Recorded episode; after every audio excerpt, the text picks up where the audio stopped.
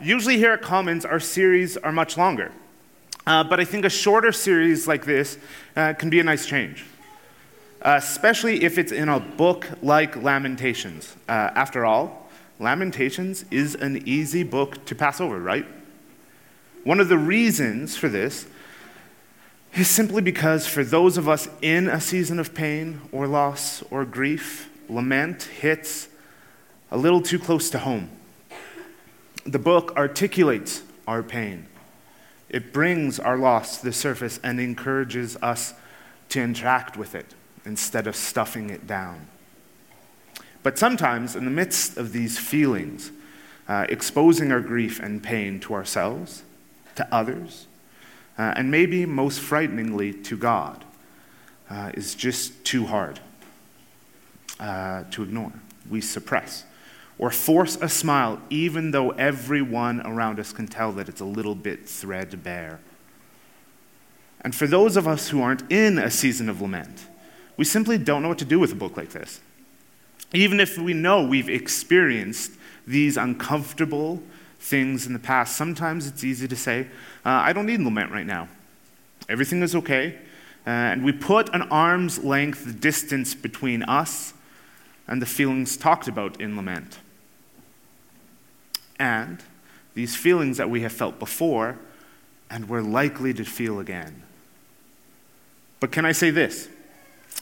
If you are here today in a season of lament, I pray and hope that you can be met by God today and experience His grace and His peace within this community. And for anyone who's here from outside a season of lament, remember that someone in the row next to you may be hurting. And in order to treat them well, we need to understand lament. Before we go any further, would you pray with me? Father, today would you draw near to those who are hurting? And would you remind those who feel all right that we should celebrate and be joyful in this time, but also that loss and grief are never too far off. And in the moments that we come face to face with pain and loss, please meet us. Help us to trust that you would never be far off in these hard places. And as a community, help us not only take care of the hurting ones inside these walls, but also help us to see opportunities to draw near those who are hurting outside as well. Comfort us so we may comfort others.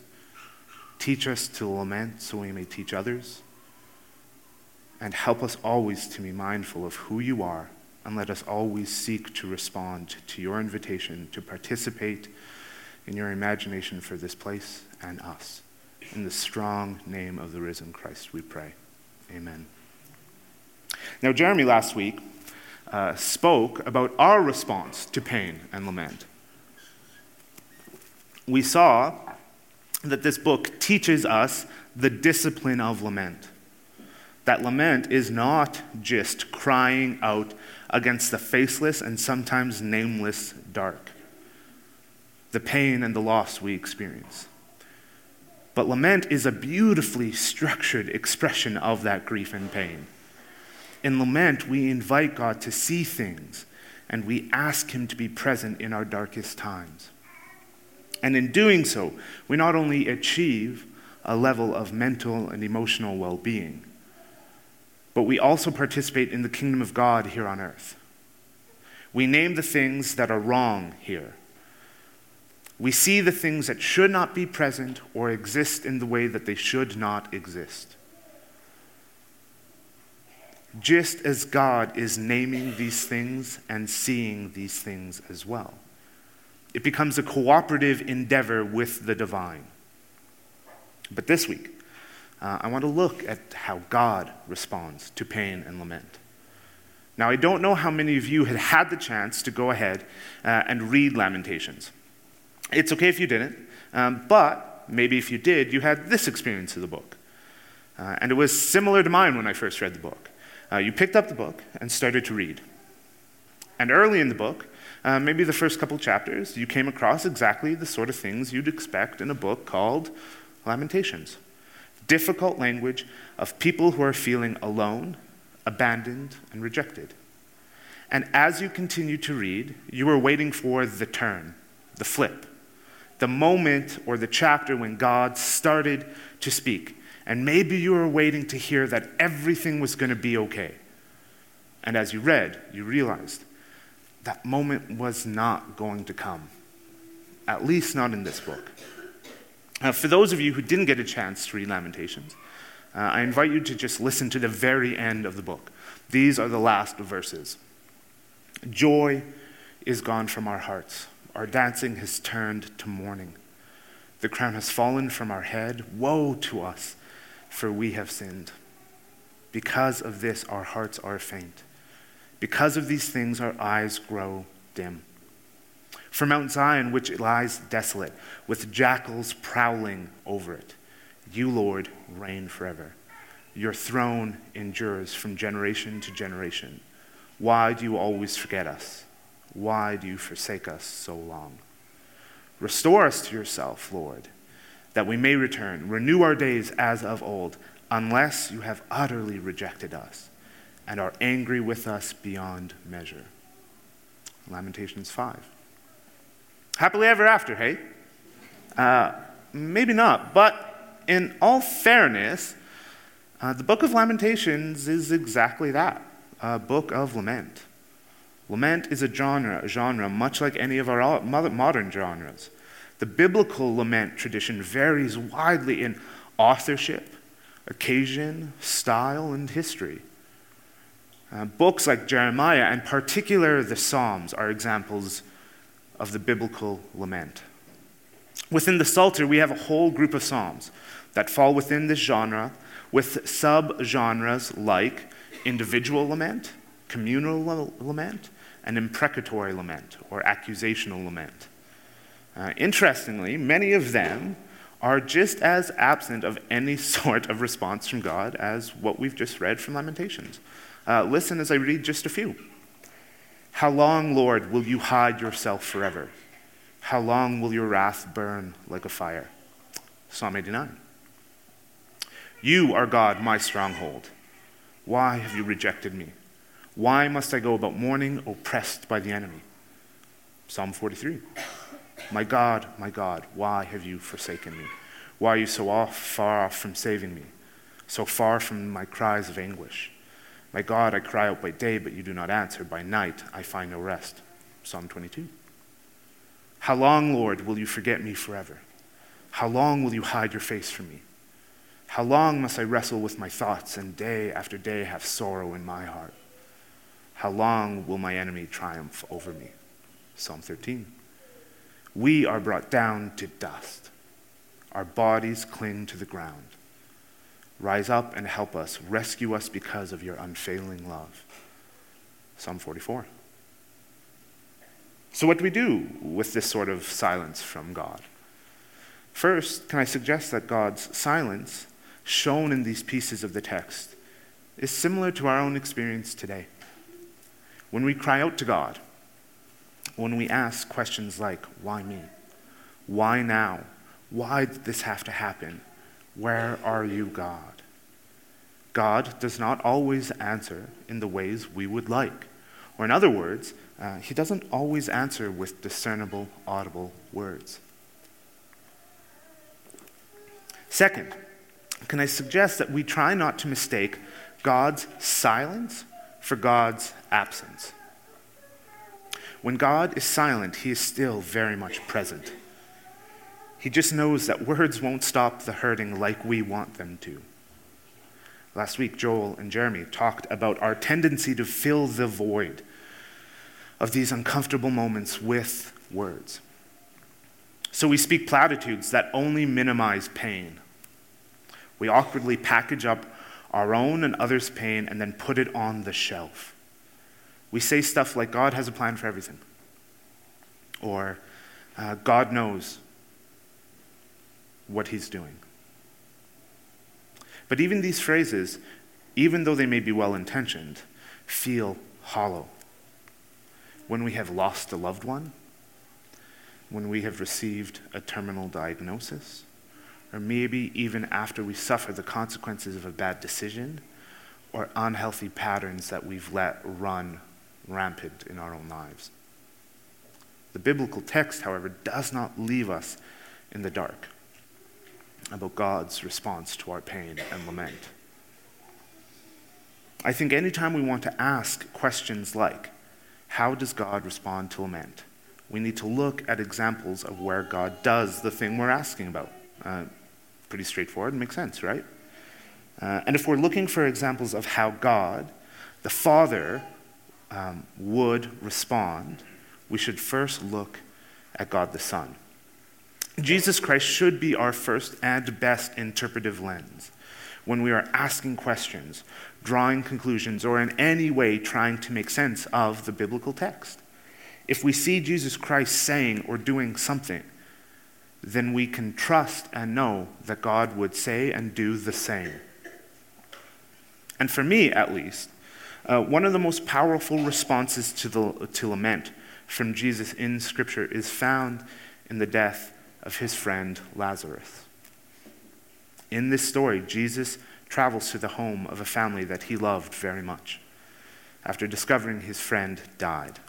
When he arrives, he's greeted by Lazarus' sister, Martha, who said to Jesus, "If you had been here, my brother would not have died.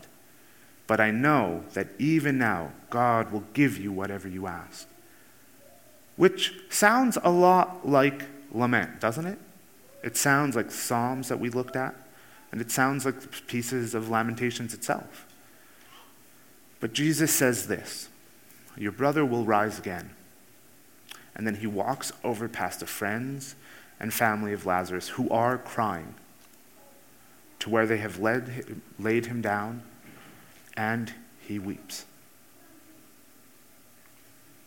Jesus' response to grief and lament in this story is threefold. The first thing he does is travel to the hurting ones in this story. He didn't ask for Lazarus to be brought to him. He did not passively wait for the suffering people in this story to find him. And this marks a major theme in the Gospels, in all of Scripture, actually. Jesus Christ moves towards us, especially those of us who are suffering and vulnerable, or in other words, those who have a cause for lament. He seeks out the suffering. We see this even in the Old Testament. God chooses a nation that is consistently in lament, whether because of captivity, slavery, exile, famine, drought, being attacked, or even from their own desire to act outside of God's imagination for them. The nation of Israel is seemingly a never-ending source of lament. And in the New Testament and in their incarnation, we see that Jesus' life here on earth is nothing less than God himself in the most intimate way possible, entering our world filled with pain and death, suffering and lament. Jesus walks to Lazarus' home, just as God moved towards the homes of the slaves in Egypt, and just as he moves to the homes of those who are suffering today. Next, Jesus offers hope. He says to Martha, "Your brother will rise again." And I think here we have a couple different options on how we understand this phrase. The first option is to say that this was a minimizing effort of Jesus, as if Jesus was saying, "Don't worry, Martha, everything happens for a reason," or "Don't worry, Martha, because of course I'm here and I'm going to raise him from the dead. Why didn't you know that? Everything's going to be okay and nothing should ever really hurt." See, for anybody who identifies as a Christ follower, there's a real temptation to use hope to reduce pain. We look to the return of Christ, and no matter what your eschatological bend is, there is always some component of Jesus making it right, whatever that it is. And I'm not even saying that that is wrong. I myself believe in the full restoration that Jesus' shalom will bring when he comes. But that doesn't mean that the things I feel today aren't real. It is not a sliding scale where if I can maximize hope, I can minimize pain. And if I get good enough at this equation, I'll never have to suffer again. If I just hope hard enough, I never have to suffer. But I don't think that is what Jesus means when he says this. Imagine this instead. Imagine Jesus saying to Martha, "This isn't right. Death should not be part of this world. But trust me. Please trust me when I say things can and will be different. Death will not always be as strong as it is now.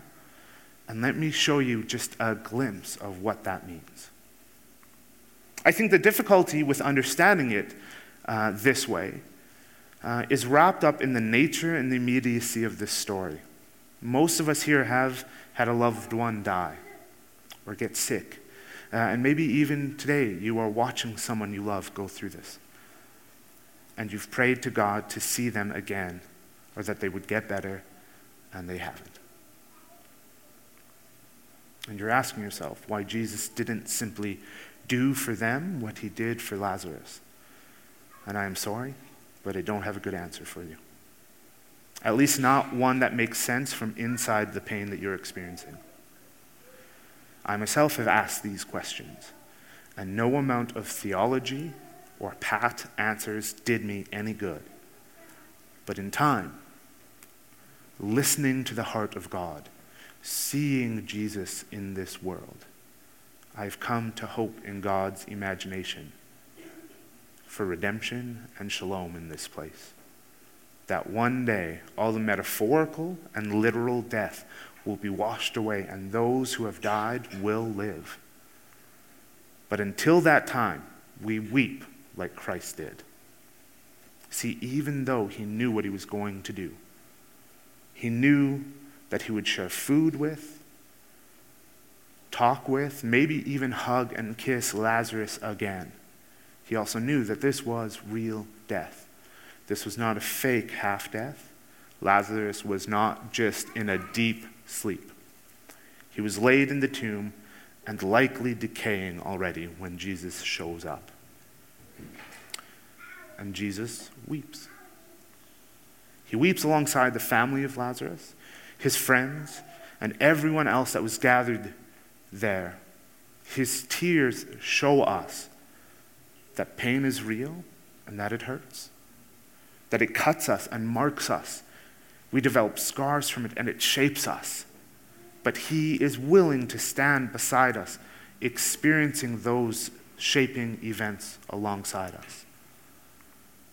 Not from the other side of a chasm between creator and creation. Not just as a cosmic spectator to our small lives, but from within. He enters his creation and feels our pain, feels our loss, feels our grief, and feels how vulnerable we are to death. He is imminently involved in the tough stuff of this place. So, as we see in this story, Jesus' response to loss and lament is this. He draws near the hurting. He offers hope, and he experiences the deepness of that hurting. And if we as a community want to take Jesus seriously, then we need to truly struggle with how we embody this response. And as the church, we have to ask ourselves, who are the hurting ones in our world today? And that can mean those who have lost loved ones or are dealing with some life-endangering illness. But it can also mean those people whose lament is not necessarily tied to questions of mortality. What about the LGBTQ community? Or perhaps the refugee communities that we have present in this city? And as those of you who joined us here yesterday for Weekend University, you saw firsthand an Indigenous person's struggle to make sense of the pain of colonialization. If Christ doesn't passively or accidentally just find himself walking alongside these people who are suffering, he actively searches them out, then we need to be able to ask ourselves this question: who in the world is hurting? And as the Holy Spirit begins to show these people to us, we need to go to them, not from a position of power or ones who have all the answers, but simply as the ones who are willing to walk next to them, as Christ walked next to them. Can we offer hope? Not a trivializing hope, but a hope which is grounded in the beauty of God's best imagination for all people and all creation. A hope that is often best shown not through words, but by simply being present to someone's pain. Present, maybe even to the point of tears. Tears which become lament in themselves. They become a prayer to God, a prayer crying out to God, saying, "This isn't right, but I see these people's tears, and I know that you do too." Would you pray with me? Peaceful and gracious God, would you be present to those who are hurting here today, not just in this room, but also in all of your creation? As your body, help us to move towards the hurting. Help us to be sensitive to their pain. Give us the humility which is required to just sit next to someone without offering to fix it or make it go away. And where necessary, give us quiet and gentle words. Words that seek to heal and to restore.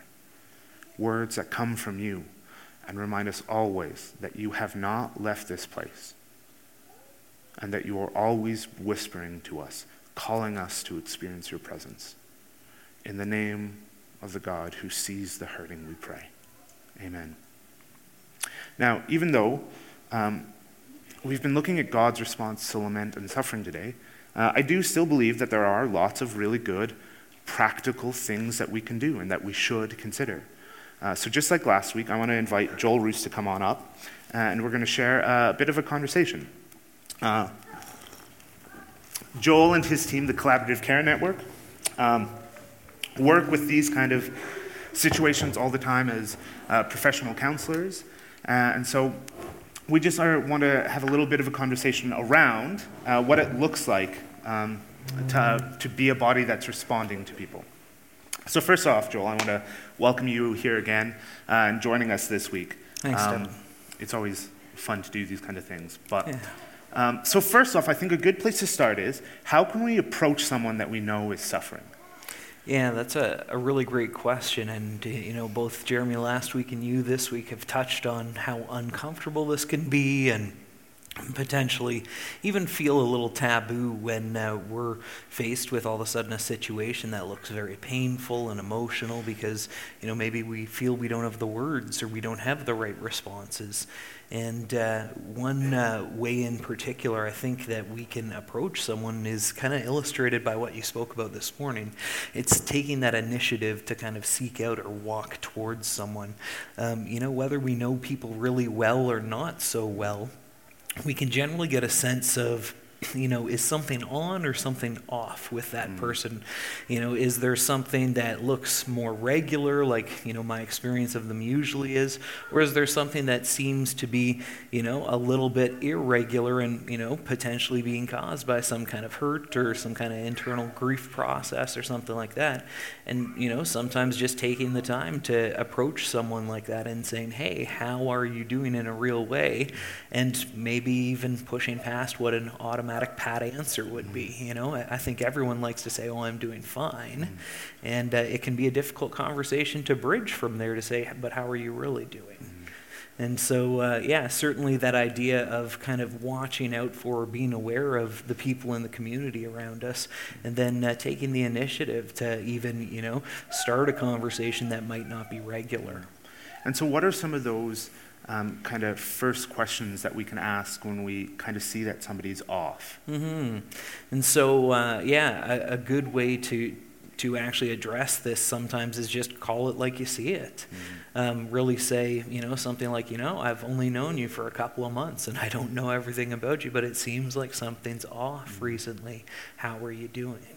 Or maybe, you know, saying something more to the effect of, well, you know, I've known you for a very long time and, you know, I start to get a little bit worried about you if I see A, B, and C. So, you know, do you want to sit down and talk sometime? What's going on with you? So it really sounds like just trying to open up that dialogue to have that conversation. Yes, sometimes we call these process comments, just saying the thing that's happening between you and this person, and if you're noticing something different, it's okay to talk about that.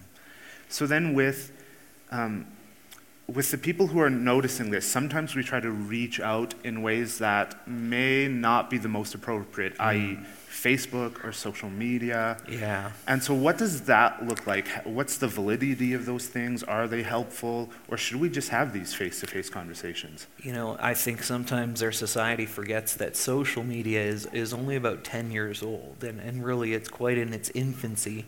And for many people who are, you know, becoming familiar with that means of communicating over the past decade, there is a level of critical thinking and learning about how to use those tools. That becomes a huge piece of this conversation. And quite often, my recommendation to folks is, you know, be aware that if you're putting something out there to someone, there is a bit of a barrier if you're using something electronic like email or texting or Facebook or something, because what you've really done is you've exchanged some written communication. And also to be aware that if you're doing it in a public way, in a way where someone else could read a comment or see what you've done, you know, this is kind of the social equivalent of standing up in the middle of a crowded room and, you know, kind of yelling at the top of your lungs what it is that you're wanting to say. And so maybe choosing the right medium, you know, certainly I think a lot of people, especially people of faith, sometimes get a little caught up in maybe debating what is right and wrong versus maybe focusing on what could be helpful to someone. And so oftentimes I would recommend to people to think twice maybe about how they want to communicate before they start communicating. And that's interesting, because I think a lot of times as, maybe especially as you add faith into this mix, a lot of times we like to look for reasons that you're suffering. And that sometimes leads to unhealthy guilt or shame, that we says, you're doing this because you've brought it on yourself. Sure. So how do we reach out to somebody and listen to them, and when their experience doesn't line up with our experience, how do we still show an empathetic response? See, this is probably a perfect conversation to have in a community like this, because, you know, day to day, I would expect we all interact with people who don't share our beliefs or don't share the same way we view things in life, whether it's socially or politically or whatever it is.